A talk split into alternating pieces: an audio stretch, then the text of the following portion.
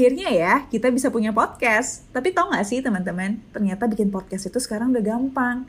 Kalian tinggal download Anchor di App Store dan Play Store kalian. Kalian bisa mulai record podcast episode pertama kalian langsung di aplikasi tersebut. Bahkan kalian juga bisa edit podcast kalian langsung. Melalui Anchor, podcast kamu akan didistribusikan ke podcast streaming platform seperti Spotify, Apple Podcast, dan lain-lain.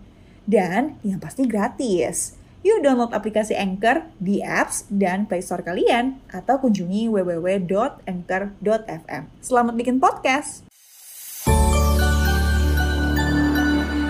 Hey, welcome back. Semoga belum bosan ya cerita-cerita sama aku.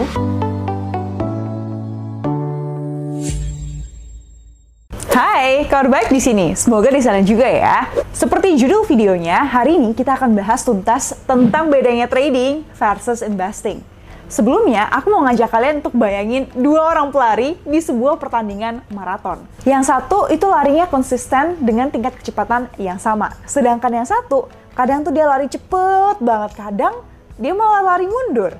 Nah, menurut kalian, siapa yang akan nyampe garis finish duluan dan memenangkan pertandingan maraton ini? Sama seperti dua pelari itu, trading dan investing tuh juga punya satu finish line yang sama, yaitu menghasilkan keuntungan tapi cara larinya aja nih yang beda. Perbedaan terbesar antara trading dan investing menurut aku adalah waktunya dan fokusnya. Mana yang lebih baik? Mana yang menghasilkan cuan yang lebih gede? Tergantung. Karena tiap orang punya tujuan keuangan dan style yang berbeda-beda. Pakai yang paling cocok aja. Sama kayak kita lagi PPTN gebetan nih. Untuk bisa tahu cocok atau enggak, mesti coba PDKT dan kenal lebih dalam. Pertama, ayo kita bahas soal trading dulu trading itu sering transaksi dalam jangka waktu yang pendek. Harus nyari tahu kapan waktu yang tepat untuk beli dan jual for maximum profit atau istilah lainnya buy low and sell higher and do all over again. Karena transaksinya itu dilakukan dalam jangka waktu yang singkat, jadi trader tuh biasanya harus masuk ke saham yang likuiditasnya tinggi. Tips buat trader, lihat trading value-nya seperti yang di RTA ini. Usahakan kita masuk tuh kurang dari 10% trading value-nya. Biar nanti kalau mau keluar nggak susah. Kemudian trading itu juga biasanya nggak terlalu peduli dengan fundamental perusahaan. Bahkan dia itu nggak mementingkan potensi keuntungan dalam jangka panjang. Yang penting dalam jangka pendek arahnya tuh ke mana dan gimana kita bisa dapat untung dari pergerakan harga itu. Oleh karena itu, biasanya trader itu lebih sering pakai analisa teknikal, lihat dari pergerakan harga, dan nggak banyak yang pakai analisa fundamental. Next, trading itu juga agak time consuming, makan banyak waktu nih. Trading emang nawarin kesempatan return yang lebih tinggi di market, apalagi kalau marketnya tuh lagi nggak ke mana-mana atau sideways. Dia tuh bisa untung 30% per bulan, tapi bisa juga ya rugi 30% per bulan. Nah tapi kan juga harus tahu nih kalau trader biasanya ngerelain banyak waktu untuk mantau monitor pergerakan harga dan harus stay updated. Sebaliknya kalau investing itu agak berbeda. Investing itu needs patience alias kesabaran. Strateginya itu lebih numbuhin kekayaan dalam jangka waktu panjang, bisa bertahun-tahun atau bahkan berdekade. Mungkin bahasa lainnya itu cara pelan tapi pasti jadi kaya. Contoh yang paling nyata itu kayak Warren Buffett. Dia tuh mengumpulkan 99,7% dari kekayaannya di usia 52. Oleh karena itu, kalau misalnya kita mau investasi jangka panjang, penting untuk pilih perusahaan yang prospek atau future ke depannya belasan bahkan puluhan tahun ke depan tuh masih bagus. Jadi bukan asal sembarang saham blue chip aja.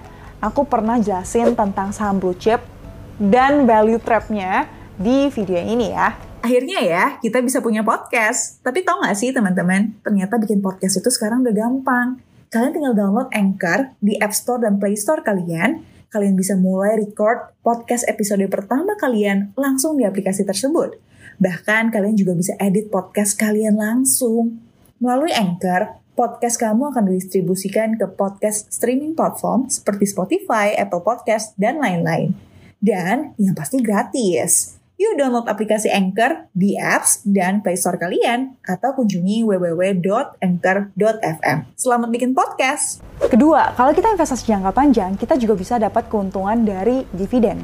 Misal ya, dividen satu lembar BCA hari ini yang mau dibagiin di April ini tuh sekitar Rp432 per lembar saham. Mungkin return atau dividen yieldnya tuh kelihatan kecil kalau kita bandingkan dengan harga beli BCA hari ini 30 ribu. Artinya dividen yieldnya ya cuma sekitar 1,44 persen. Tapi kalau kita investasi BCA dari 10 tahun yang lalu dan beli di harga 7.300, pegang sampai sekarang, kita kan tetap dapat nih dividen 432 rupiah per lembar saham itu.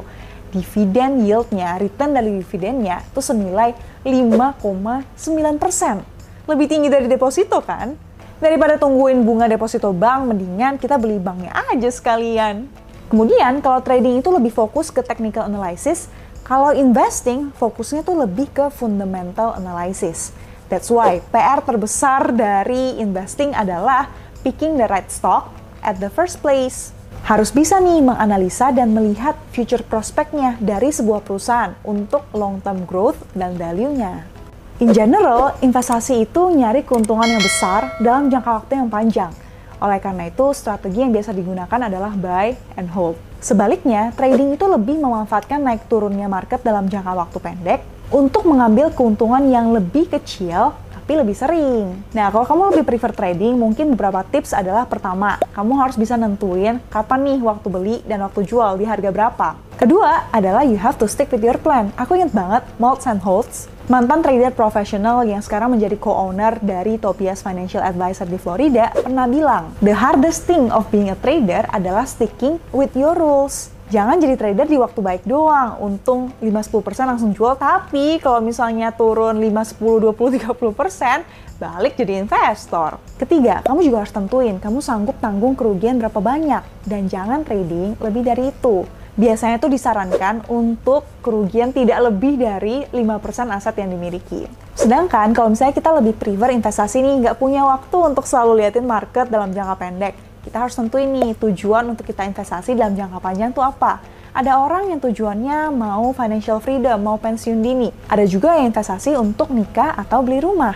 Kemudian, sebagai investor, kita harus bisa bersabar dan disiplin with our rules, karena itu adalah kunci untuk bisa bertahan di tengah pasang surutnya market dalam jangka waktu yang panjang.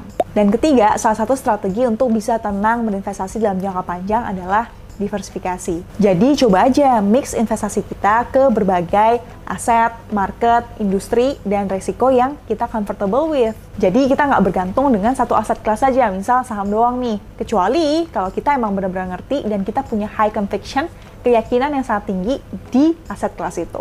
Overall, nggak ada metode yang lebih baik atau lebih buruk dari yang lain. Balik lagi ke cocok-cocokan aja. Dan yang paling tahu kamu cocoknya apa, ya diri kamu sendiri. Nobody understand yourself better than you. Kamu enjoy nggak ngeliatin up and down market dalam jangka pendek? Atau kamu lebih suka ya udah beli dan biarin untuk jangka panjang?